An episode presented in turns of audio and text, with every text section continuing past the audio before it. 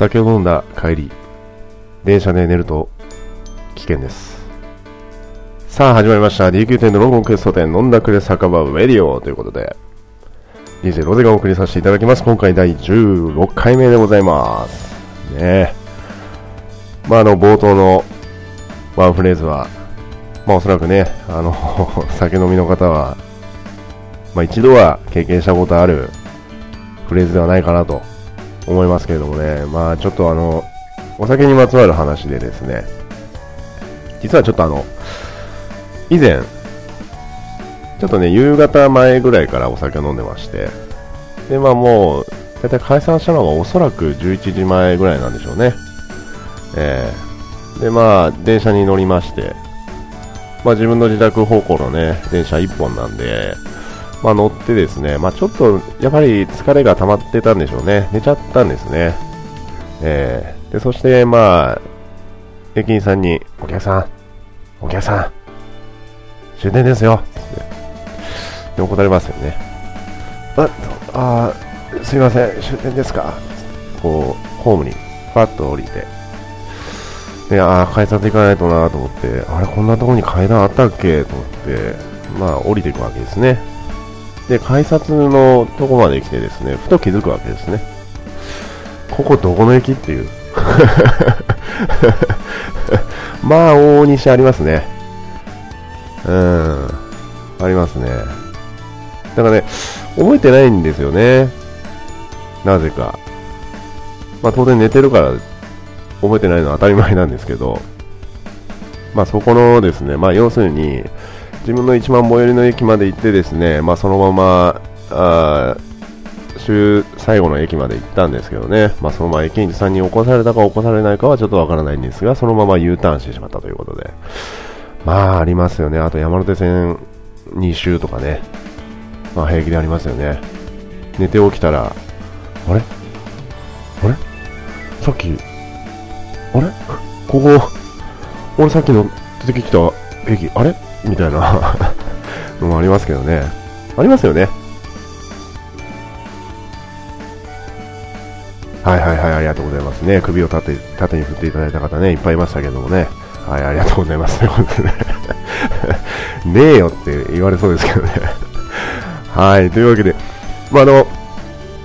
まあ、何の話だってことなんですけどもね、まあ、お酒にまつわる話もね、まあまあまあいいじゃないですか。まあ、いっぱいね、あの、こう、暗黒の黒歴黒歴史が山のようにありますけれどもね、まあ、いずれまたそれもお話しさせていただきたいなと思いますけどもね、まあ、ドラゴンクエストに関係ない話もまあいいかなっていう、ね、冒頭のちょっとね、導入としては、いい話題なのかなと。まあ、その代わり自分のあの失敗談をどんどん話していくとね、いうなんか、非生産的な 導入になってしまいますけども。はい。まあ、あと先日ですね、とあるフレンドさんに、えーどっかのですね、ラジオ局の人の声にそのままだということで、お前じゃないかみたいな話をされたんですけども、知らんわということで、えーまあやっぱりね、こうラジオ DJ さん、あのークリス・ペプラートさんとかね、代表的ですけども、まあ非常にあのいいボイスをお持ちな方がね、まあ、たくさんいらっしゃいますけどもね、うーん、やっぱラジオ DJ さんもね、あの一人友達でいるんですけれども、あの有名どこじゃなくてローカルな番組を一人ね、持ってる方がいらっしゃるんですけれども、まあやっぱり難しいって言ってましたね。あの文化的なネタからこう時事ネタ、ニュース、政治、スポーツ、まあ、あと趣味事、まあ、あと世論のトークとかですね、まあ、ツイッターとかでトレンドになりそうな話題をこう逐一ずっとチェックしてるっていう感じの方ですね。まあ、やっぱりあの批判を受けない程度に自分なりに解釈してその話題を話していくっていうトークスキルも当然必要ですし、ああいうのはやっぱりこう、ね、営業関係とかあのやられてる方はご存知といいますか、まあ、分かってると思うんですが、やっぱりトークスキルっていうのはね、やっぱりやらないと、話さないとなかなかつかないもので、ね、それに付随する知識や言葉の意味とかもね、自分の中で分かってないと難しいですよね、やっぱ喋るっていうのはね。そういった話を先日しましたけどもね、別にあの、ね、ウェディオが初めてのこういう形の配信ではないので、まあ、私もそれなりにあのお話をさせていただいてきた上でのこのトークなんで、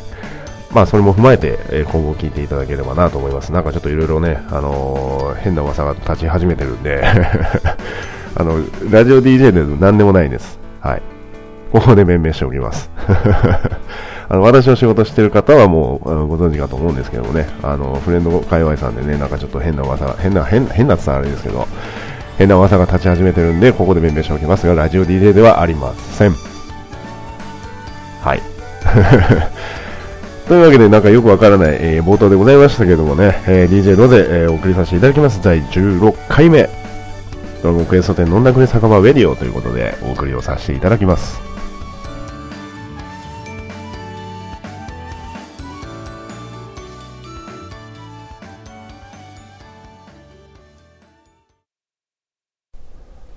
さあ、というわけで DQ10 ドラゴンクエスト10飲んだくれ酒場ウェディオということなんですけれども、今回も始まりましたブライチェックコーナーということで、お届けをさせていただきます。まあ、DJ ロゼ、えー、私本人がですね、えー、バザーで、えー、気になった商材をチェックして皆様に、えー、その時の値段をお届けするというコーナーで、え毎度おなじみのコーナーでございますけれどもね、え今回はですね、ちょっと調べてて、まあ、気になったものがいくつかありますけれども、まあ、大体前回と変わらないような形ですね。えー、それでは行きますということで、えー、天竜層なんですが、1万ゴールドジャストということで、そしてナドラ大東鉱石は1万1000ゴールド。もうこの2つはだいぶ徐々に徐々に徐々に下がってきましたね。えーとですね、大きく変わり始めたのがやはり前々回の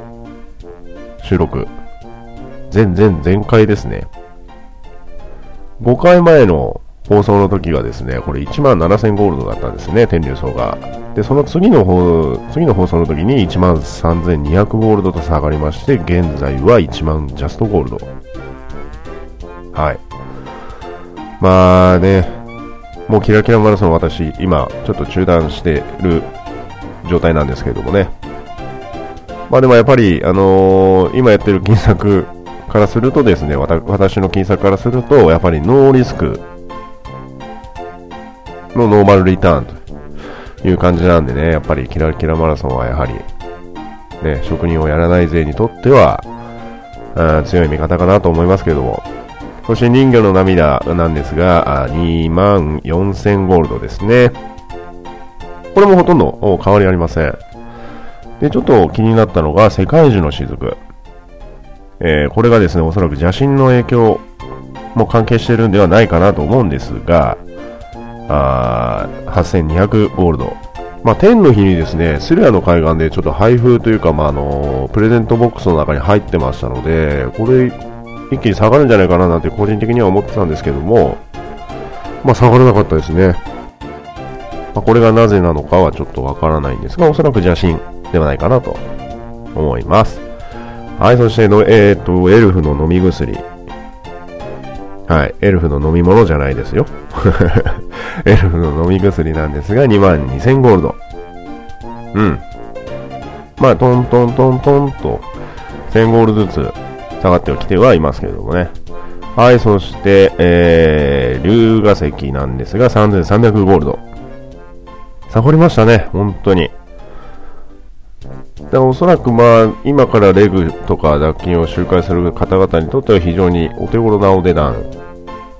なのではないかなと。まあ、このね、あの、龍河石がね、値段下がってきたのの背景も察してしまうとちょっとね、あの、個人的には寂しくなるんですけどもね。はい。まあ、それはまあ、言わないでおきます。はい、そしてメタルのかけらなんですが2万ゴールド。これは前回調査1万9900ゴールドなんでほぼほぼ変わりません。で、小栗の方なんですが若干、えー、っとですね、上がってまいりました。5000ゴールドということで。えー、そして魔獣の角があ前回調査1万3700ゴールドだったんですが、ちょっと上がりまして1万6400ゴールドということで、まあ、3000ゴールド弱アップということで、魔獣の角わかんないですね。まあ、そう、前々回の収録の時は3万2000ゴールドまで上がったんで、ちょっと乱高化する素材なんですかね。何なんですかね。ちょっと、ちょっと調べておきます。次回。はい、そして厳重の革なんですが、1万8000ゴールド。これはあまり変わりがありません。前回は1万7000でした。えー、そしてナイトメアリーフなんですが、2万ゴールド。うん、これもですね、だいたい2万から2万4000の間をさまよってますんで、まあ、うーん、おのずと上がっていく可能性もあるかもしれないですね。今後のアップデートで。はい。まあ、こんな感じのブラッチェコーナーでございました。あ、ごめんなさい。あと一つごめんなさい。また忘れてたよ。肝心なやつ。後で言おう。後で後で言おうって言うとね、こうチェック入れておかないとダメですよね。えー、汗と涙の結晶ということで、3840ゴールド。おいおいおいおい。おいおいおい。3800ゴールドを超えてしまったのかね。まずいね。うん。おいおいおいってことですね。ごめんなさい。はい。中尾明です。ありがとうございます。ありがとうございます。ありがとうございます。ありがとうございます。はい、ということですね。はい、えー、3840ゴールド。だいぶ上がりましたね。まあ、それに伴ってですね、まあ、若干、あのー、記述師の体下がですね、品薄になっておりまして、ちょっと結晶検索やりたいんですけど、ちょっと利白になってきてるような素材といいますか、まあ、装備の値段になってきている状態です。はい。だからまあ、体下だけなしにして、検索されてる方もいます、検証検索されてる方もいますし、うーん、難しいところですね。まあ、個人的にはちょっと検証検索をやりつつも、ちょっと別の金策を今現在やってますんで、これはちょっと非公開にしておきます。まあ、私のあの、フレンドの方はね、おそらくご存知、ご存知というか何をやってるかは多分わかると思います。いる場所でね。はい。まあ、ただ、あの、プラスになってるかと言われると、さしてください。はい。はい、というような感じのブラチェコー、ブラブラブラブラブラブラということですね。はい、ブラチェコーナーでございました。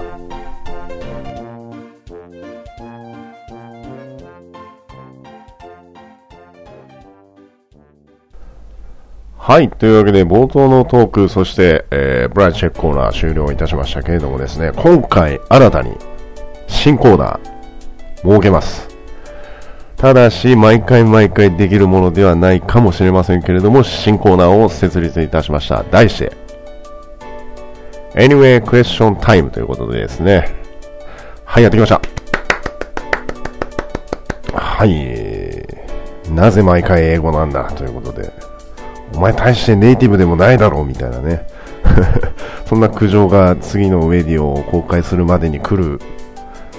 ことを震えながら待ちます。震えて眠れっつって。はい。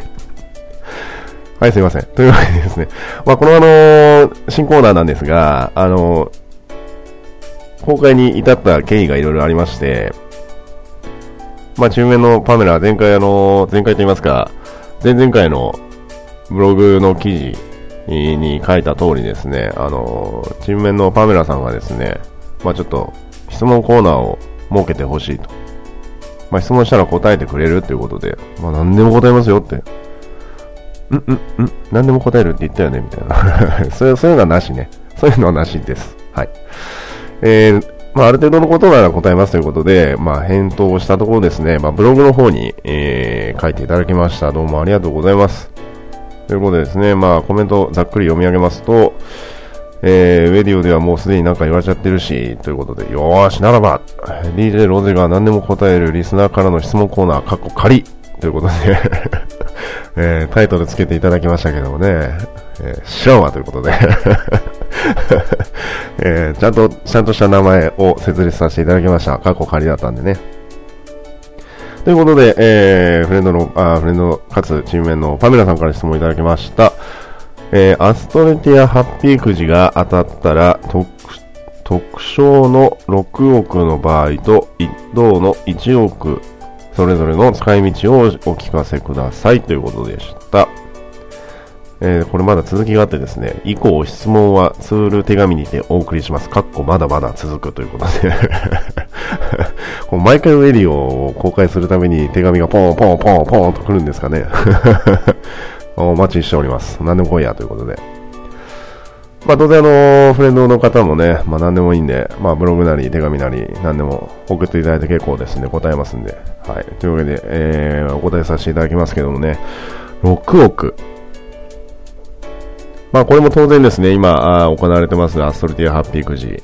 なんですけれども、これの発表とともにね、1等が6億ということで、すごい枠ですよね。6億当たった。まあまあまあまあ、やっぱ一番やりたいのは、6億あったら、まあ世界中の雫のバザーを全部買い占めて 邪神とかで巻いた世界中の雫巻いてみたいですよね ゲス。何なんだあいつとかなんだあいついつも世界中の雫巻いてるぞみたいな。何なんだあいつとかって。ちょっとやられてみたいですね。やってみたい。もうなんかね、全然回復色関係ない、もうそれこそパラディンとか言ってね、パラディンで言ってひたすら世界中の雫を巻き続けるっていう 何なのあの人みたいな。ちょっとやってみたい。っていうのは冗談にさって多いんで、はい。まあまあやってみたいですけどね。まあ6億やあったらやっぱりこう、まずや、まず、まずやりたいのはヒルズ買いたい。まあ、これはやっぱりね、こう、一般ピーポー、一般庶民のアストルティア民の私からすると、やっぱ、そこのヒルズっていう、こうね、敷居の高さ。まあ、1億ゴールドですよ、皆さん。あそこの土地、土地買うだけで1億ゴールドですよ。渋谷の一等地の土地でも1億払えばもう全然、土地だけでね、1億払えばそれなりに広い家建ちますよ。はい。まあ、上物は別として。まあ、そんな感じですけど。まあ、やっぱりヒルズ買いたいですね。やっぱあの、私の、今家がアズラにあるんですけど、まあ、やっぱりこう、チームのアジトにしてますんで、あ、このチームのアジト、ヒルズなんだ、とかっていうね、なんかちょっとそういう夢もあります。やっぱりヒルズをチームラージトにしたい。そしてあの、旺盛なとこで、ね、あそこの狭い空間で鬼ごっこしたい。全然知らない町名行って鬼ごっこしてたらなんだこいつらって言われますよね、絶対。だからちょっと控えてるんですけど。あそこ、ま、ああそこで鬼ごっこするっつっても、あの、中心の円形になってるんでね、ぐるぐるぐるぐる回ることしかできないですけど、まあやっぱり個人的にはチームの味とヒルズに持ちたいっていうのが願望としてあります。あともう一つはですね、あの、もうガッチガチの、ガッチガチのガチ装備を買いたいですね。はい。自分のお気に入りの、お気に入りと言いますか、まあ、あの、欲しいなって本当に思った装備が来た時に、ガチガチの装備を買いたいですね。うーん、まあ最近あんまりこう、装備の性能確かにね、必要ですけれども、まあやっぱりそういうのを一つ買ってみたいなっていう、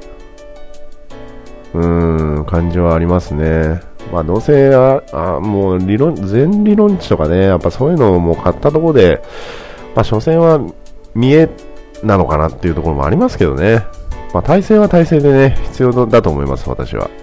うん。それがあの、パーティーを組む仲間への礼儀といいますか。まあ、最低限のね、あの、行動不能になるような体制はやっぱり、こう、ある程度持っておきたいなっていうのが個人的にはあります。でも、まあ、それをね、あの、カバーできるぐらいにはなりたいなっていうのはもうチームとか、あの、創設時代から思ってましたんで、別にね、あの、お金に余裕ない方に無理やり体制変えっていうのもちょっとおかしな話で、そんなね、そんな言っちゃったらもう楽しめないじゃんっていう、ね、金策ばっかやって疲れてログインしなくなったとある P さんとかとね、一緒になっちゃうんで、あれは本当ね、そういう方々をこう見て、こうなんか、後ろを見て我を振り返るじゃないですけど、周りを見て我を振り返るじゃないですけれどもね、やっぱりそういうのをこう許容しないようなね、仲間内の楽しさでいきたいなっていうのが個人的にありますんで、まあそれはちょっと脱線しました申し訳ありませんけれども、まあヒルズ買いたいなと。うん、だから、ヒルズと装備ですね、6億当たったら。うん。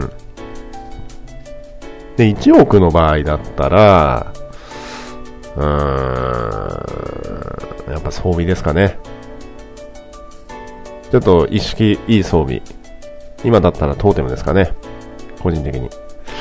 トーテムのいいやつか、もしくは、救命、救命者。動物界ちょっとね、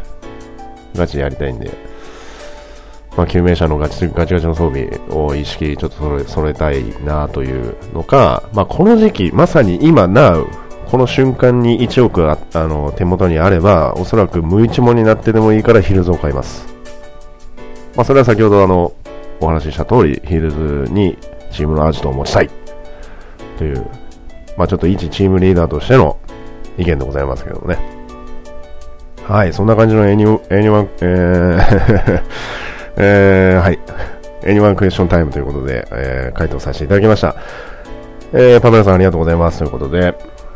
まあ、それ以外にもね、あの、フレンドの方、もしくはですね、リスナーの方でもしいらっしゃいましたら、あ何でも結構ですんで、手紙でも結構です、ブログのコメントでも結構です、何でも結構です。ね、ぜひお寄せください。答えていきますんで、よろしくお願いいたします。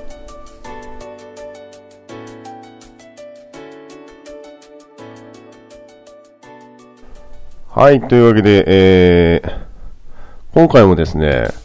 話す内容をいくつか自分でメモはしてたんですけれどもですね、非常にあの時間がまた足りなくなりそうな気がしてきたんで、ちょっと駆け足でいきたいなと思います。えっ、ー、とですね、まずまずまず一つ目。えっ、ー、とですね、今回はアストルティア事情は置いておきます。もう前回ね、いっぱい話したんで、まあ、また次回、次回かじ、うん、2回先あたりにまたお話しする機会があればお話しさせていただきます。えー、まずですね、あの、皆様に募集させていただきます。アストルティアのお気に入りの景色。まあ、ここだということでね。ここだアストルティアのお気に入り景色。俺のお気に入りの景色はここなんだっていうところですね。あの、ぜひ、教えてください。まあ、の、難しいと思うんで、写真とかね、送るのはなかなか難しいと思いますんで、まあ、アストルティアの冒険者あのツール、もしくはアストルティア内で手紙を送っえ、絵はがきで送っていただいても結構ですし、まあ、できればあの、マップのポイントどこどこの D1 とか、どこどこの F5 とか、そういうこうポイント的なとこでね、教えていただければいいなっていうまあ、それを皆さんでできればね、共有して、まあ、ある程度集まってきたら、ちょっとあの、ブログの記事を、それだけの記事をね、1個作ろうかななんてちょっと考えてます。で、まあ、当然あのね、皆さんあの、お気に入りの景色いっぱいあると思うんですけども、アストルティア写真家の方々のね、上げてる写真なんてものすごい綺麗なんで、いっぱいね、自分が今まで行ってたとこなのに、こんな景色のとこなんてあるんだとかね、結構新しい発見になります。まあこれなぜかというと、まあ、ちょっとあの、とあるアニメをですね、あの、フレンドさんに紹介され、1年前ぐらいに紹介されて、で、見ててですね、すごくあの、あ、いいなと思ったのが、あの、ログホライズンっていうアニメが、まあ、その作者の方がとあることでね、ちょっと 続、続編が今、止まってる状態なんですけど、非常に、あの、面白さを感じました。まあ、絶対的にあの現実世界ではないようなあの流れ、まあ、当然アニメなのであれなんですけどもね、まあ、あまりアニメを見る体制は昔なかったんですが、あのドラクエを始めて結構ね、勧められて見るようになってからはね、あ、面白いなっていうのはいっぱいあったんですけど、まあ、中でもそのログホライズンっていうのはね、その中の、そのログホライズンの中のワンフレーズで、こんな景色を実際に見れるなんて丸儲けだよねって言ったセリフが未だに私と印象に残ってるんですけれども、まあ、ちょっと現実世界とはまたちょっと違うんですけれども、その中、その今自分が恋焦がれてやっているアストルティアの中でも、さらにその中に恋焦がれる景色があるんではないかなと。皆さんそれぞれね。やっぱそういう、こう、自分のし僕自然的なこう景色大好きなんですけど、北海道とかね、すごい好きなんですけど、そういうあの自然が好きなね、あの、自分的には一度そういう壮大な景色を見ながら共に冒険したいなと。こういうこうワクワク感もね、結構それだけを見に、たまにこう肥料に乗ってフラフラしてることはたまにあるんですけど、まあ、そういうのを求めてね、RPG をやる方も当然いらっしゃいますし、冒険心くすぐる内容であったら、その冒険をひたすらね、突き詰めてやる人も当然いるでしょうし、まあ、FF15 なんてね、最近、あの、初日だけでもダウンロード数と本数だけで500万でしたっけ？オーバーしたみたいでね、すごいですよね、500万ですよ、全世界で。まあ、それだけまだまだね、あのー、まあ、有名なゲームっていうのもありますけれども、FF は全世界的にね、有名なゲームではありますけれども、まあ、やっぱそういうね、こう冒険心くすぐるような世界、世界観、まあ、そういうのがあったら皆さんにね、えー、募集していきたいなと思いますんで、ぜひ、あのー、私に教えてください。はい。はい、そしてですね、皆様に一つ お詫びをお詫びと訂正と補足をさせていただきたいなと思います あのね、前回の放送の時にもね、あ、あ、これ、あ、思い出した思い出した、思い出した、言います言います、なんつって言ってたやつを、そのまま結局、あの、最後まで 言わずに終わって、収録終わって、どうもありがとうございました、なんて言った後に気づいたやつなんですよ、実は。まあ、その内容が何だというのがですね、召喚師リンジャーラのお話。あの、以前ですね、こう誰って言ってたやつですね。あの、アストルティアナイト総選挙の大予選会のやつです。まあ、覚えてる方いらっしゃるかもしれませんけどもね、あその、アストルティアナイト大予選会、アストルティアナイト総選挙の大予選会の時のね、あの、ウェディオを収録してた時に、そのお話をしたんですけれども、まあ、その中で、まあ、30人ぐらいいたんですね、NPC が。で、その中に、あの、召喚師リンジャーラっていうキャラがいまして、お、これ誰？って言ってて、これ誰、なんなん、なんなのこの人って。散々ボロクソ言って。で、ボロクソ言ったのに、アストルティアナイト総選挙の大予選会を通過してたっていう、まあ、非常にあの、まあ、怒られても何も言えないような、えー、ちょっと事柄がありまして、でですね、まあ、それについてまずお詫びをさせていただきたいのと、そして今回ですね、ちょっとあの、私実はですね、あのー、ドラゴンクエストでアストルティア創世記っていう本があるんですけれども、これ実は発売と同時に買いまして、で、載ってんじゃないかなと思って見たんですよ。じゃ、いました。すいません。誰とか言ってごめんなさい。えー、召喚師忍者ら、ちょっと読みます。えー、召喚術を研究した忍者春の指導者ということで、えー、所属は人間、性別は男性、えー、関連するクエストはですね、失われた時を探してということで、まあ、そして流星の追憶ということなんですが、えー、約5000年前に栄えたあ海洋都市リンジャハルの最後の指導者となった青年、エテネ王国から借り受けた宝珠を使って魔人を召喚し、その力を利用することで死病で危機に瀕した臨時春を蘇らせたということですね。まあ、大変な偉業をなされた方ということなんですけれどもね。えー、っとですね、で、なんでこの召喚師忍者らが誰ってなったのかいう経緯がありまして、これお話しさせていただくと、私実はですね、その収録するまあ、そのアストルティア大予選会の総選アストルティア総選アストルティアナイト総選挙の大予選会でやってた時に私実はヒストリカのクエストを第7要は最後仕草書をもらえる仕草もらえる最後のとこまで行ってなかったんですね。で誰ってなったわけですねはいまあね、ヒストリカもね、可愛らしいですね。まあ、クエストやってない方はぜひ。まあ、あの仕草がね、かなり可愛くて、まあ、女性の方をメインとして、まあ、幅広い方やってると思われるんですが、まあ、いいクエストでしたね。うん。やっぱりああいう、こう、配信クエストとかね、外伝クエストとかって結構ね、いい話が多いので、まあ、まだね、消化されてない方はぜひとも、まあ、チェックしていただければなと思います。ちなみになんですが、召喚師リンジャーラと魔人エンラージャーま、やはり関係があるようで、リンジャーラが召喚した魔人の中の一つという話らしいですね。まあ、勉強になりますね。ね、本当、この場でお詫びを持って訂正させていただきます。えー、誰って言ってましたけどね。まあ、そしてアストルティアナイト総選挙、まあ、いずれ出てくるでしょうから、まあ、その時に、ね、あの、この話を思い出していただければなと思います。まあ、まあ、全然話あと変わるんですけど、このアストルティア創世記、非常に面白いんで、まあ、ちょっと若干高いですけどね、2600円ということで。まあ、若干高いんですけれども、このアストルティアの歴史とかね、全部書いてます。もうこれね、あの、細かく見るとおそらく1日では全然読み切れないです。はい。まあおそらく3日、まあちょっと比喩なしで3日ぐらいかかるんじゃないかなという、うん、感じでございます。あ、こんないたわとか、わ、これすげえとか、結構あります。ね、まあ、ちなみになんですが、なんか一つピックアップしましょうか。ね、誰っていう 誰ってなるかもしれないですけど、えー、っとですね、ちょっと待ってくださいね。あ、ありましたね、こんなの。えー、孤児たちに深いかんえ？深い愛情を注いだ聖女、マザー・ヘレナ。ある孤児が見た空ということで関連クエストなんですが、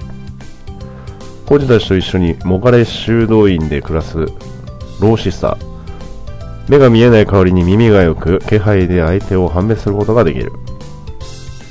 ルーラ院長の頼みで天魔カバルナを地の底に封じる力をゼキルの聖聖国にやだんえや宿らせた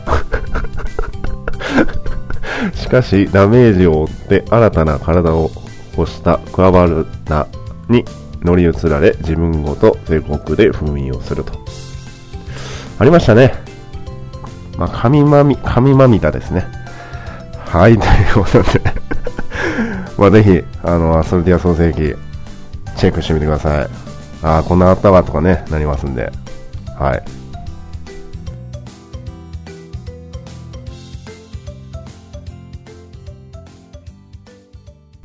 はい。というわけで、今回の皆様にお届けさせていただきたいメイントークでございますけれどもですね、前回やりましたサバイバルバトル第1回あの頃の僕らはということでイベントを開催させていただいたこの第2弾。2弾です。これをやらせていただきたいなと思いますけれどもね。えー、実はですね、あのー、本来であれば、今週のちょうど12月の17日土曜日に開催をする予定だったんですが、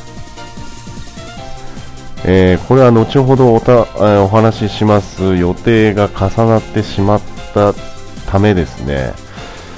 まあ、誠に申し訳ないんですが、日時をちょっと特殊な平日にさせていただきたいなと思います。大変申し訳ございません。この場をもってお詫びをさせていただきたいなと思いますけれども、ただ、まあ、翌日が休みの日を選ばせていただきました。まあ、日にちがですね、12月の22日、木曜日の22時30分を予定しております。はい。まあ、予定は未定ですのでですね、まあ、なんとも言えないんですが、まあ、草案として、今皆様にウェディオで先行でちょっとお話をさせていただきます。えー、内容はですね、前回とほぼほぼ変わりません。まあ、ただ変わるとすれば、あ戦う敵の数、数じゃないや、えー、種類ですね。えー、敵の種類が変わります。まあ、これはですね、前回の第1回目、あの頃の僕らはで倒された敵を、元に、え、再構築して、え、発表させていただきます。ちなみにですね、ブログの記事はまだ全く書いてないので、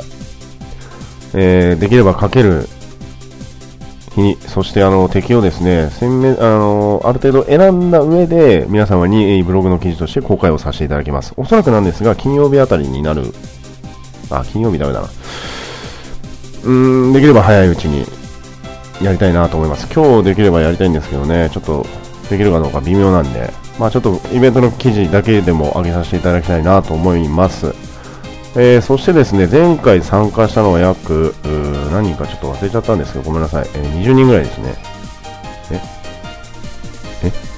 に、ん ?23 人ですね。23名の冒険者の方、参加していただきましたけれども、まあ、まだまだですね、えー、前回の参加していただいた方、そして、まあ、参加したかったけど参加できなかったよという方も、ぜひ参加してみてください。まあ、フレンドさん、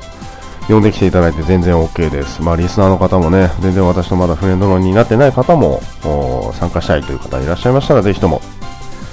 参加してください。えー、ちなみになんですが、あ開催場所はあ前回と変わらず、サーバー40の新グランゼドーラ城の前。ということで、えー、まあ、ルールはですね、まあ、前回の質疑応答並びにですね、えー、あの頃の僕らの告知記事、を見ていただければもう一目瞭然かと思うんですが、まあ、ちょっと今回新たに一つだけルールを設けます。あの、種族を被らないようにします。全種族別、あ、ごめんなさい、えー、全職業、職業ですよ、ごめんなさい。職業の被りをなしにします。前回の、あの前回のイベントで実はですね、僧侶4パーティーというのがありまして、えっ、ー、と、どうだったかな？えっ、ー、とですね、どこだったかな？ということで、えっ、ー、と、ごめんなさい、ちょっと忘れちゃった。ロッテンチームだ。あ、あったあった。あ、ロッテのパーティーだったかな？忘れちゃったな。で、ソウル4人のパーティーがあったので、ちょっとね、それ、時間かかるんですよ。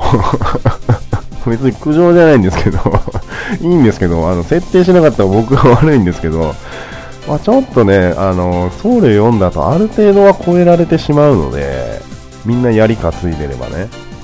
天使もあるし、守りもあるしってなると、ちょっとあれなので、まあちょっとルールを新たにまた創設させていただきます。で、あのー、前回参加した方にも分かるように、前回のイベントでやったもののルールとは違うルールと、だけをピックアップするものと、で、ここまでは前回と同じですよ。ここからは新ルールですよっていう風に分けて、あのー、告知をさせていただきますんで、まあ、それだけちょっとチェックしていただければなと思います。ね、前回参加できなかった方、ご連絡いただいた方だけでも5名ぐらいいらっしゃったので、もうできればあの個人的にはねイベント開催 イベントを開催する主催者がこんなことを言うのもなんなんですけども30人を超えるとちょっとまずいなと。収集つくかななんてちょっと思ってたんですけど。まあもうそんな全然お構いなしでねフレンドの皆さんガンガン読んできていただいて構いませんのでねあのー、記事を上げるのはちょっと時間かかるかもしれません。ちょっと時間をください。えー、なんですがあ、基本的なね、詳細のイベントの注意事項とかね、あの必須事項とかっていうのは前回のイベントと変わりませんので、あの飲んだくれロゼの DQ 点酒場のブログの方をぜひチェックしてみてください。そしてですね、えー、11月の22日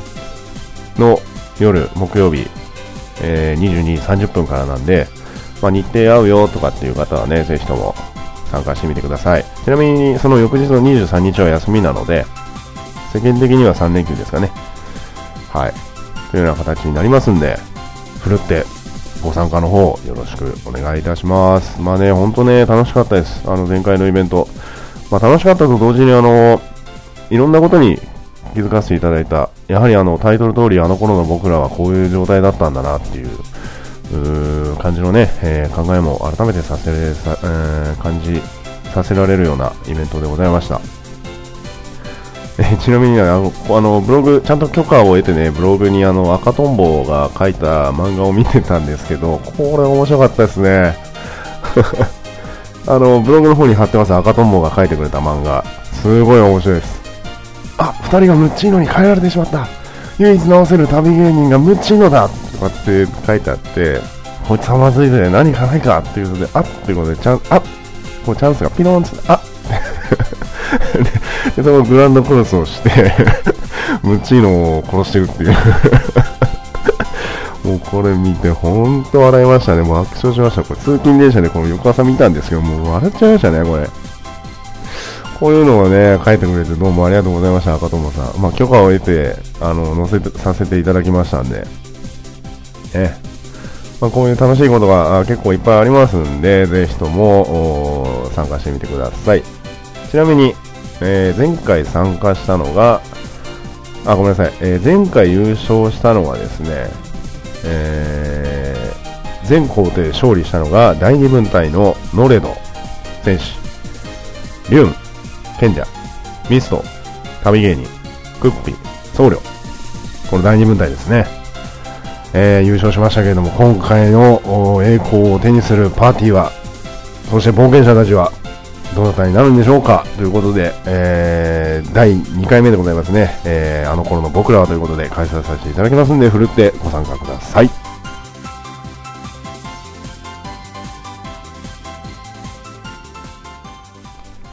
さあ、というわけで第16回 DQ10 ドラゴンクエスト10飲んだくれ酒場ウェディオということで、えー、公開させていただきましたが、いかがだったでしょうか？えー、今回はですね、どちらかというと、あの、弁明をさせていただいた忍者らの話ができただけでも、もう個人的にはもう、大成功です。やっとこう、胸に使えてた何かが取れたようなね、なんかそんな感じの、あの、第16回目でございましたけれども、第17回目の告知をちょっとさせていただきます。ということで、第17回目のウェディオなんですけれども、今回のは、あ、今回はじゃねえや。第17回目はスペシャル。はい。スペシャルと題しまして、フレンドのメビウスをゲストに、えー、お酒を飲みながら収録をするということで、スペシャルとさせていただきます。はい。さあ、ようやくタイトルに沿ったですね、収録ができるなという、まあ、日和がちょうど良かったっていうのも、まあ、あるんですけれども、まあ、実はね、あのーこの第16回目を収録する昨日、前日にね、ちょっとメビウスを初めて、あの、スカイプでお話をしまして、ね、あのー、すごいことになるであろう。ペシャルになるなという確信を得たんですけれども、まあ、おそらくなんですが、ドラクエと全く関係ない話の方が増える可能性が非常に高いです。で、ある程度ネタをですね、こう、こちらの方で準備しておくんですが、脱線、脱線、脱線、脱線、脱線してしまったら申し訳ないです。まあ、それも含めて、まあ、ちょっとくだらない話をしつつも、ちゃんとドラクエのトークネタをちゃんとポって出す出しつつも話をさせていただく予定でございます。で、おそらくなんですが、1時間ぐらいをめどにえー、話をしようかなと思ってるんですが、おそらく収録の状況によってはものすごく長くなってしまう可能性が非常に鑑みられますので、えー 前半後半に分ける可能性もあるということだけこの場でちょっとお話をさせていただきたいなと思います。はい。まあ、ピー音だけはね、全力で準備してお こうかなと 思います。はい。まあ、ちなみにあの R15、R18 の指定の話は出てこないと思われます。はい。約束はできないですけど、まあそれ出てきたらもう P 音出しますんで。はい。そんな感じの第17回目のウェディオの告知でございました。スペシャルと題してね、えー、収録をさせていただきます。ちなみに収録日がですね、まあツイッターでもちょっとお話をさせていただいたんですが、まあ12月の17日収録し、18日の公開予定となっております。まあ、18日、え、18日に公開できるかはちょっと、わからないんですけれども、まあまあ、ちょっとね、日にちがずれてしまう可能性もあるかもしれませんけど、まあ、その時はその時でまた、Twitter 等で告知をさせていただきたいなと思います。はい。さあ、というわけで、えー、DQ10 ドラゴンクエスト10、飲んだくれ酒場ウェディオということで、第16回目、DJ ロゼがお送りさせていただきました。第17回目、こうご期待